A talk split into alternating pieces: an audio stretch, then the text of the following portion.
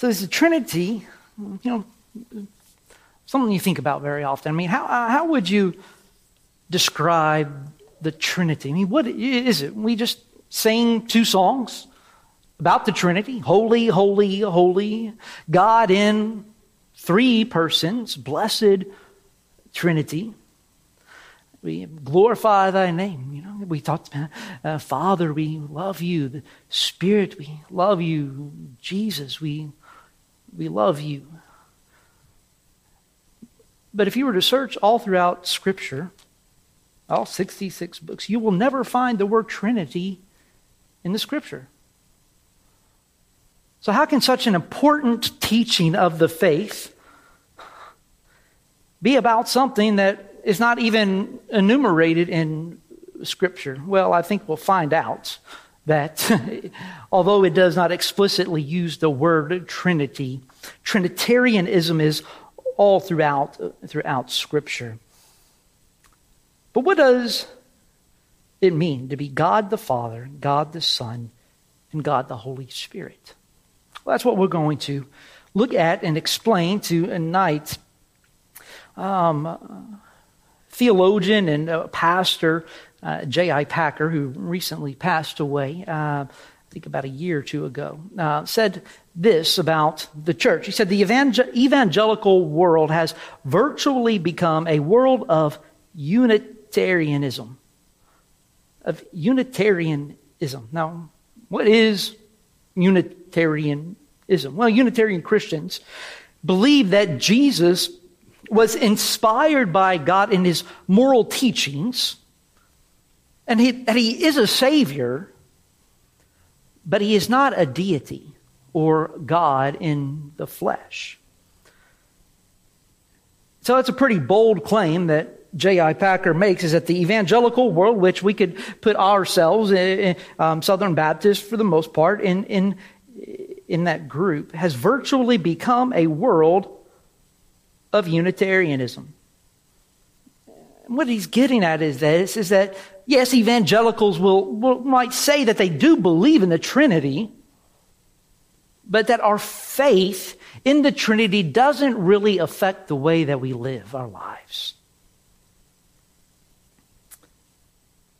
We would say we believe in the Trinity, but it doesn't really affect how we live our lives. I mean, when was the last time that you really talked about the Trinity to somebody?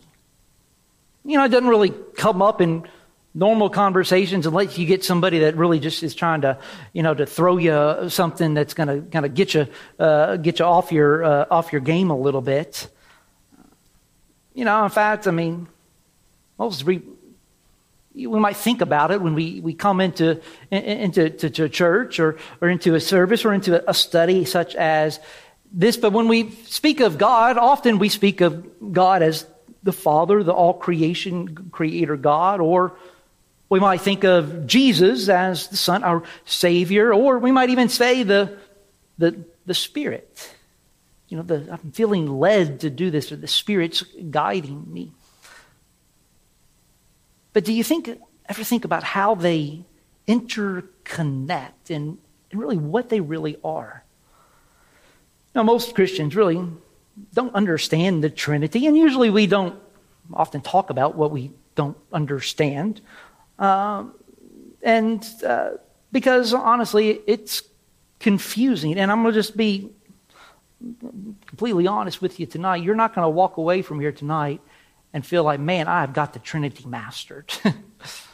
because some of the greatest theologians uh, in all the world that have studied the Trinity, there is a mystery about it, that, that, a connectivity that only, that only a perfect almighty God, the Father, Son, and the Holy Spirit can understand how they completely work together.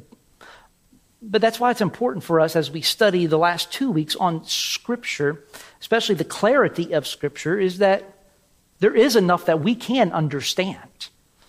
You know, and uh, I'm going to use the quote of Tim Keller, as I've said several times, but the, the, the Bible tells us everything that we need to know, but it doesn't necessarily tell us everything that we want to know or to the detail that we want to know. So we know everything about the Trinity that we need to know. but we may not have enough that we, we want to know. Now, the Trinity, although again, it's not, the word's not used in Scripture, it, and it can be confusing, it is one of the most important teachings of the faith. You know, I've talked about the different layers and, and levels of, of, of, doctrine or, or teaching and how it pertains to the church. In fact, uh, last week or week before last week, we talked about baptism and, uh, you know, and how that is within um, within the church. Baptists, we believe in, in dunking you down. And uh, it was one of the challenges I, I, had in India when I was baptizing individuals. We in the in the their baptistry up on the on the roof is. Uh, you know, we didn't have the opportunity to get together. I mean, I mean they see people baptized all the time, different, traditions, but um, I had this one young man, and and he was fighting me. He was trying to lift up, and, and he kept lifting his head up. I was like, to be a lot easier if you stick your head under because I'm going to have to push you because we believe in immersion. Right? You got to get the head under the water. Whereas you know, other faith traditions believe sprinkling's okay, and um, and while baptism is an important doctrine, I think um, you know based on our understanding of baptism, um, we would can still consider uh, um, you know our, our Methodist brothers and sisters to be be Christians. We wouldn't deny that they're not followers of Christ because they believe in, uh, uh, have a different view of, of, baptism than, than we as, as, as Baptists do. Um, you know, then there's other doctrines like the, the end times. Some people might see post-millennial, amillennial, pre-millennial. We're not getting into any millennials tonight at all, but you know what? I have a feeling within our church, we've got people that have different views of those, and we can still be members of the same church. But the doctrine of the Trinity is one of those first order doctrines that basically determines your belief on, on the Trinity, determines whether or not you are, are adhere to what we consider orthodox, just the historical Christianity, what the church has taught since the beginning of the church. And so, if we want to mature in our faith, we need to study the Trinity. One, we need to know and believe it for ourselves, but also, as we're going to look at at the end of today's time, um, when you hear things that just don't sound right, helps you to determine who is within the, the, the realms of the, the spectrum of Christianity and who's outside of the bounds of, of order, Orthodox Christianity. But we want to make sure that our study doesn't just affect our intellect, but also in how we, how we live and um, used in, in, our last study, uh, um, Wayne Grudem, a the- systematic theologian. We're again going to use his definition for the Trinity. I think he's very succinct and um, clear in how he defines things. And so we see this is that God eternally exists as three persons. We have God the Father, God the Son, one, two, and bingo, God the Holy Spirit. Right? So we have three persons God, Father, Son, Holy Spirit. But each person is fully God, and there is one God. So that's key. Each person is fully God, and there's also just one God. So they're distinct persons from each other, but yet they are also the same. It's hard for us to wrap our head around because nothing else in the world functions in that manner. Nothing else is fully one thing, but yet completely distinct at the exact same time. We can also look to our own Baptist faith and message as it teaches. It says that there is one and only one living and true God. He is an intelligent, spiritual, and personal being. He's the creator, redeemer, preserver, and ruler of the universe.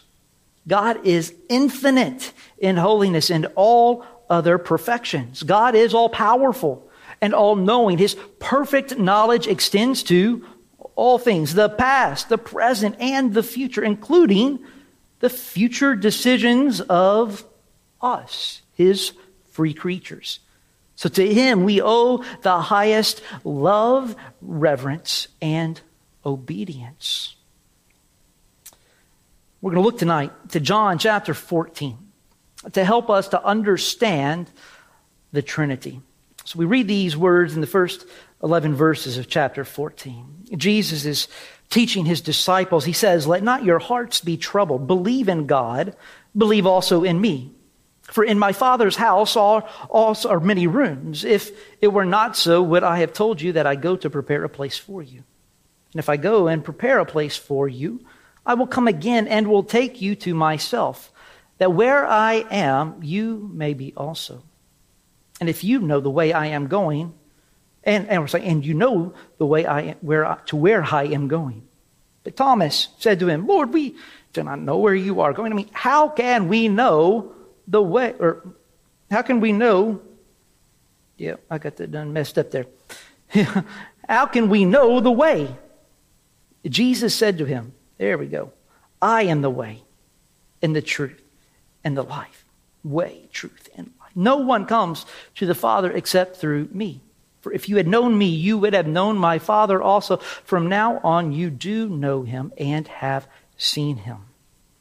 Philip said to him, Lord, will show us the Father, and it's enough for us. And Jesus had said to him, I have been with you so long, and you still do not know me, Philip.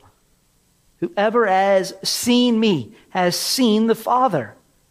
How can you say, Show us the Father? Do you not believe that I am in the Father and the Father is in me? The words that I say to you, I do not speak of my own authority, but the Father who dwells in me does his works. Believe me that I am in the Father and the Father is in me, or else believe on account of the works themselves. So, here in these 11 verses, Jesus refers to himself, and I think one of the more important Bible verses in all of Scripture, John 14, chapter 6, or uh, verse 6, where he says, I am the way, I am the truth, I am the life. What does that mean? That Jesus is the way, He is the truth, He is the life. Well, it means that Jesus is everything. We could say that Jesus is God. He is God. Look at John 14, verse 7. He says this He says, From now on, you do know him and have seen him. Now, you know, I mean, you know, we have the complete canon, as we talked about last week, the, the, the closed Bible. We've, it's been tested generation after generation for millennia. We've had the greatest theologians for, of, of each generation have studied these concepts and, and have explained them the best way they can. They've been debated. They've been, uh, you know, and, and, and those heresies have been um, exposed and thrown out of, of the church. And, and it's confusing. Can you imagine how the disciples must have felt when Jesus tried to explain to them how he and God and the God are one and the same? I mean, look here at John chapter 1, verse 18.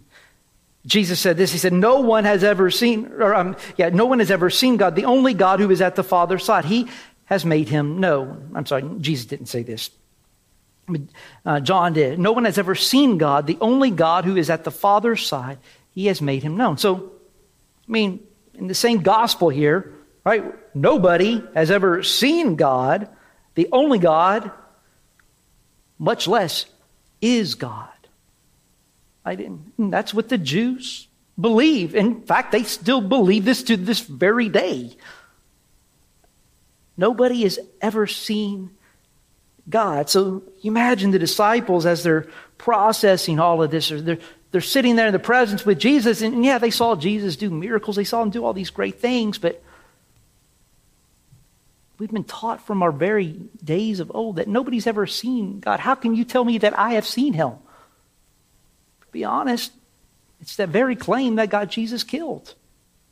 The claim that he was God.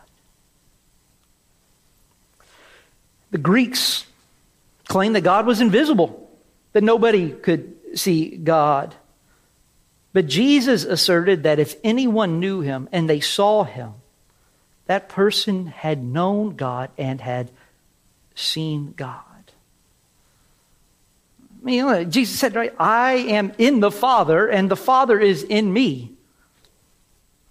I mean, how else would we use that, that, that same language? You know, I think my father and I are pretty close. If he was here tonight, other than he's getting a little grayer and probably a little shorter as time goes on, I'm catching up to him. But uh, you could look and say, wow, y'all are related. Might even say, we see all the same features and, uh, you know, probably some of the same mannerisms for the good and the bad. Um, but I would never say that, well, hey, I'm in him and he's in me. I mean, sure, we have share the same blood and, and maybe some, you know, similar DNA and, and, and those features, but, but I am not my father, and my father is not me. In these verses, here we see the two persons of the Trinity God the Father, God the Son. And, and they're two distinct persons and also in their roles. But they have the same power, they're equal in power. See, God, as the Father, He, he, he reigns with, with providential care over everything, over the, the universe, over the creatures, right? The, and every part of human history is under His hand. You know, He is all powerful, He's all knowing, all loving, and He is all wise. So God the Father is the Father in truth to those who become the children of God through faith in Jesus Christ. He is fatherly in his attitude toward all men. But then we see G, or then we see God the Son. God the Son is perfectly revealed and did the will of God the Father. What did he do? He took upon himself a, a human nature, all of the same necessities, and identify himself completely with, with mankind. He ate, he cried. Oh, he went to the bathroom. But he, everything he did was without sin. See, he honored the law through his obedience. And he in his substitutionary death on the cross, he, God the Son, made provision for the redemption of us from sin. See, Jesus was raised from the dead with, with a glorified body, as the Bible testifies to. The, the, the, the, the witnesses said they saw Jesus and they looked, but he looked different because he was glorified. And he appeared to the disciples. And he ascended into heaven, and he is now exalted at the right hand of God, where he is, Jesus, is the one mediator, right? The intermediate in between us and God. That's why we don't have to go through somebody else to pray to God. We don't have to go through a priest, a high priest, to uh, seek forgiveness for our sins. No, Jesus is the high priest. He is the mediator, but he's also fully God and fully man, and whose person is affected the reconciliation between God and man. Now, what evidence do we have that Jesus, his words are true? I mean, anybody can say something, but how do you back it up? Well, Philip and the disciples, they were called to believe in Jesus as well to believe in, or to believe Jesus as well as to believe in, in him. So we see the two grounds of belief, or the, the, the grounds of belief are twofold. One is Jesus' declaration, what he said. But anybody can declare something, doesn't make it true. But we also see the evidence of Jesus' power. So we see that this is a call here to recognize all of these miracles and the signs that point to Jesus, deity. Look, to deny the Trinity is not because we don't have enough evidence. To deny the Trinity means that you choose to disbelieve. Because we have more than enough confidence to not just believe Jesus, but we can believe in him. So we see in these first 15 verses of John chapter 14 the two persons of the Trinity, God the Father, God the Son. Well, we continue on picking up in verse 15 of John. It says, If you love me, Jesus continuing says, You will keep my commandments, and I will ask the Father, and he will give you another helper. Oh, I shouldn't have circled the whole thing. Let me see. There we go. Any English people out there, we've got a capitalized letter on a normalized, non capitalized word. What does that mean? It personifies it. We have another helper. We're going to find out who that helper is. To be with you forever, even the, ooh, there it is again, the Spirit of truth, whom the world cannot receive because uh, neither sees him nor knows him. Oh, you know him, for he dwells with you and will be in you. I will not leave you as orphans. I will come to you yet a little while, and the world will see me no more. But you will see me. Because I live, you also will live. In that day, you will know that I am in my Father, and you in me, and I in you. Ooh, man. For whoever has my commandments and keeps them, he it is who loves me. And he lo- who loves me will be loved by my Father, and I will love him and manifest myself to him. Now, Judas, not Iscariot, said to him, Lord, how is it that you will manifest yourself to us and not to the world? Well, Jesus answered him, If anyone loves me, he will keep my word, and my Father will love him, and we will come to him and make our home with him. Whoever does not love me does not keep my words, and the word that you hear is not mine, but the Father's who sent me. These things I have spoken to you while I am still with you, but there it is, the Helper, who is the Holy Spirit, whom the Father will send, oh, in Jesus' name. He will teach you all things and bring to your remembrance all that I have said to you. The Holy Spirit. What is it when you think of the Holy Spirit? You think of uh, you know, like a, a, ghost out there, like Casper, floating around, go walking, you know, floating in between walls and around. I mean, Jesus did that through the Spirit. We think of the, the Spirit as, as a force, like in Star Wars. You can will things through mind and Jedi tricks to, to work things together. Or a, like a, a spirit of angels. Or, or maybe your, your conscience, your Jiminy Cricket. Well, the Holy Spirit is the third person of the Trinity. And its purpose is to indwell in the followers of Jesus, and its presence is the presence and the power of God in our lives. I can't tell you how, oh, how empowering that is. to think that we have the power of God in you. I don't consider myself to be a strong person by any means. I'm not winning any powerlifting uh, contest, and uh, um, about every day I, I feel uh, my own inability to uh, do the things that I would like to do. But but I got power, got that Holy Spirit power. But so do you. The Holy Spirit helps us to understand Jesus and to remember his teaching, as he tells us here in verse 26. Right? He said, He will teach you what? All things. And bring to your remembrance. Anybody struggle to remember things? Maybe we need to ah, rely a little more on the Spirit. Not just anything, but all of the things that I have said to you. The Spirit also bears witness to Jesus. Chapter 15, verse 26. But when the Helper comes, boom, H, of whom I will send to you from the Father, the Spirit of truth who will proceeds from the Father, he will bear witness about me. That's why we say that the Spirit draws us to salvation. Right? Because the Spirit opens our eyes to see Jesus for who he truly is. In John chapter 16, we see that, uh, that, that, that, that the Spirit will convict us, to convict the world of sin and the righteousness in God's judgment said concerning righteousness, I, because I go to the Father and you will see me no longer. No, that's not what it says. Messed up on my slides again. No, it says concerning righteousness, because I go to the Father. No, that is right. And you will see me no longer. Now, you see out here on the Spirit. um, the Greek word for helper is this word, parakletos. And um, basically, it means that we have an advocate or a counselor.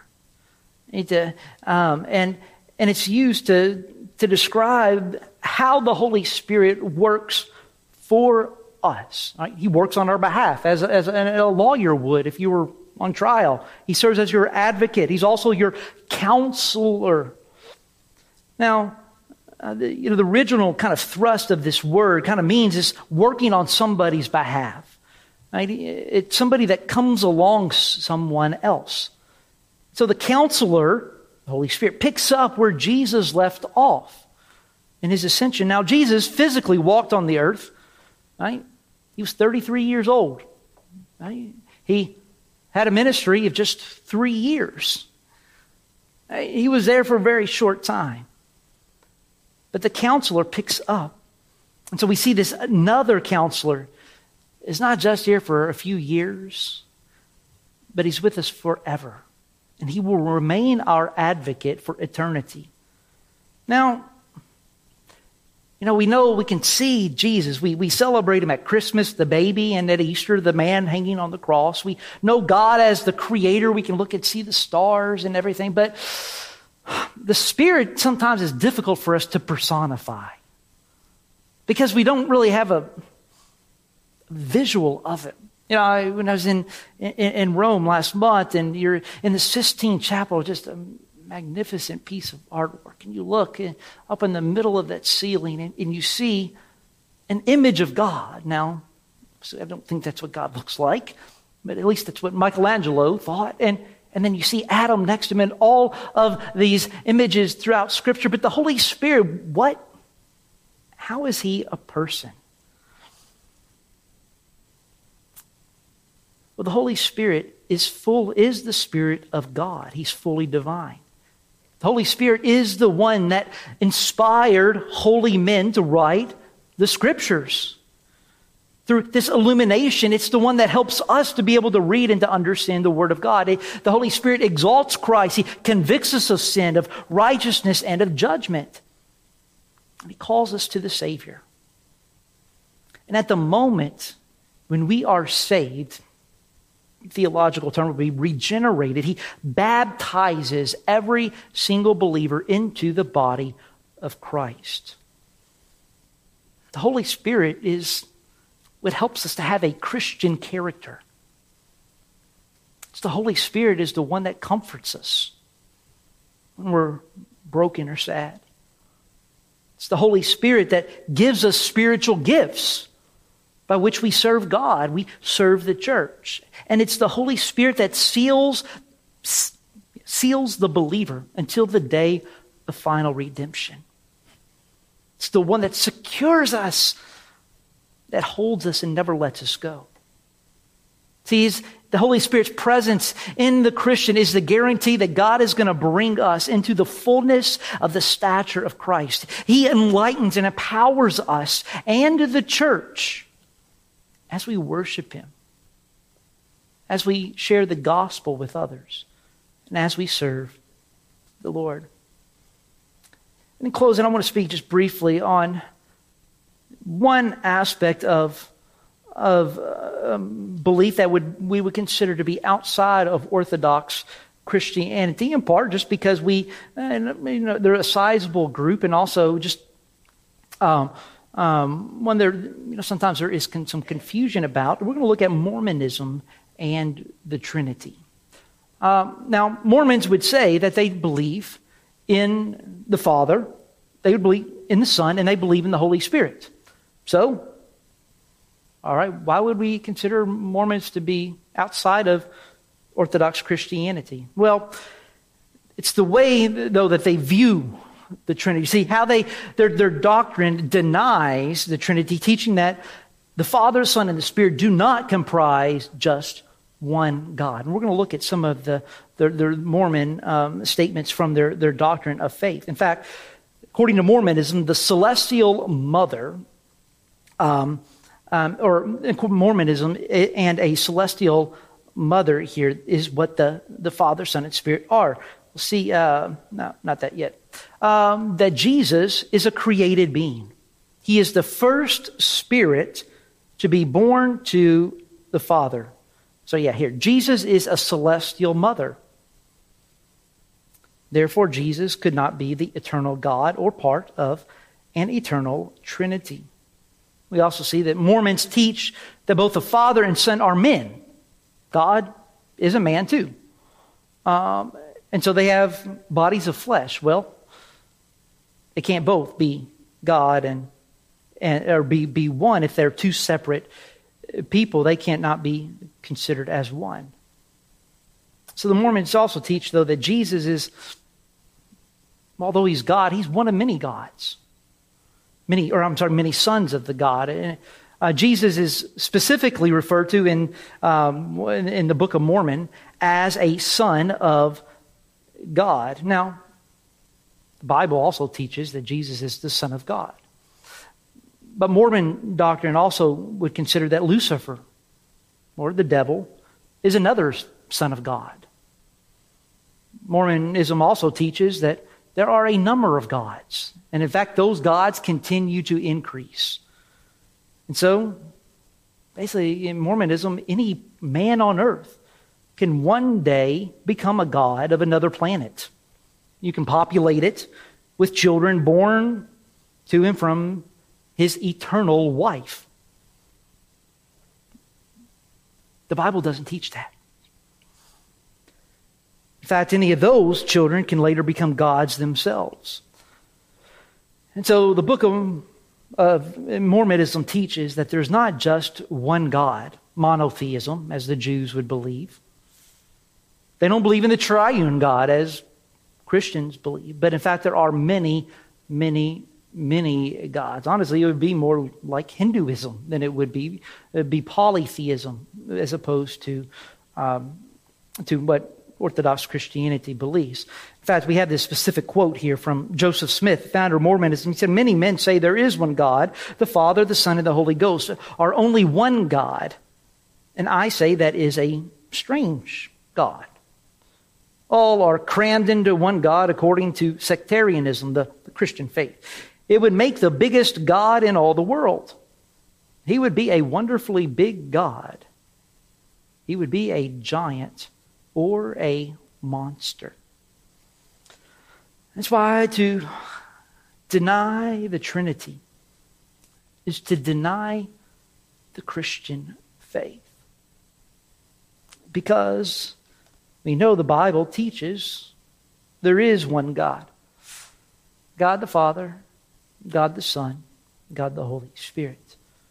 Three distinct persons, but all equal and are one.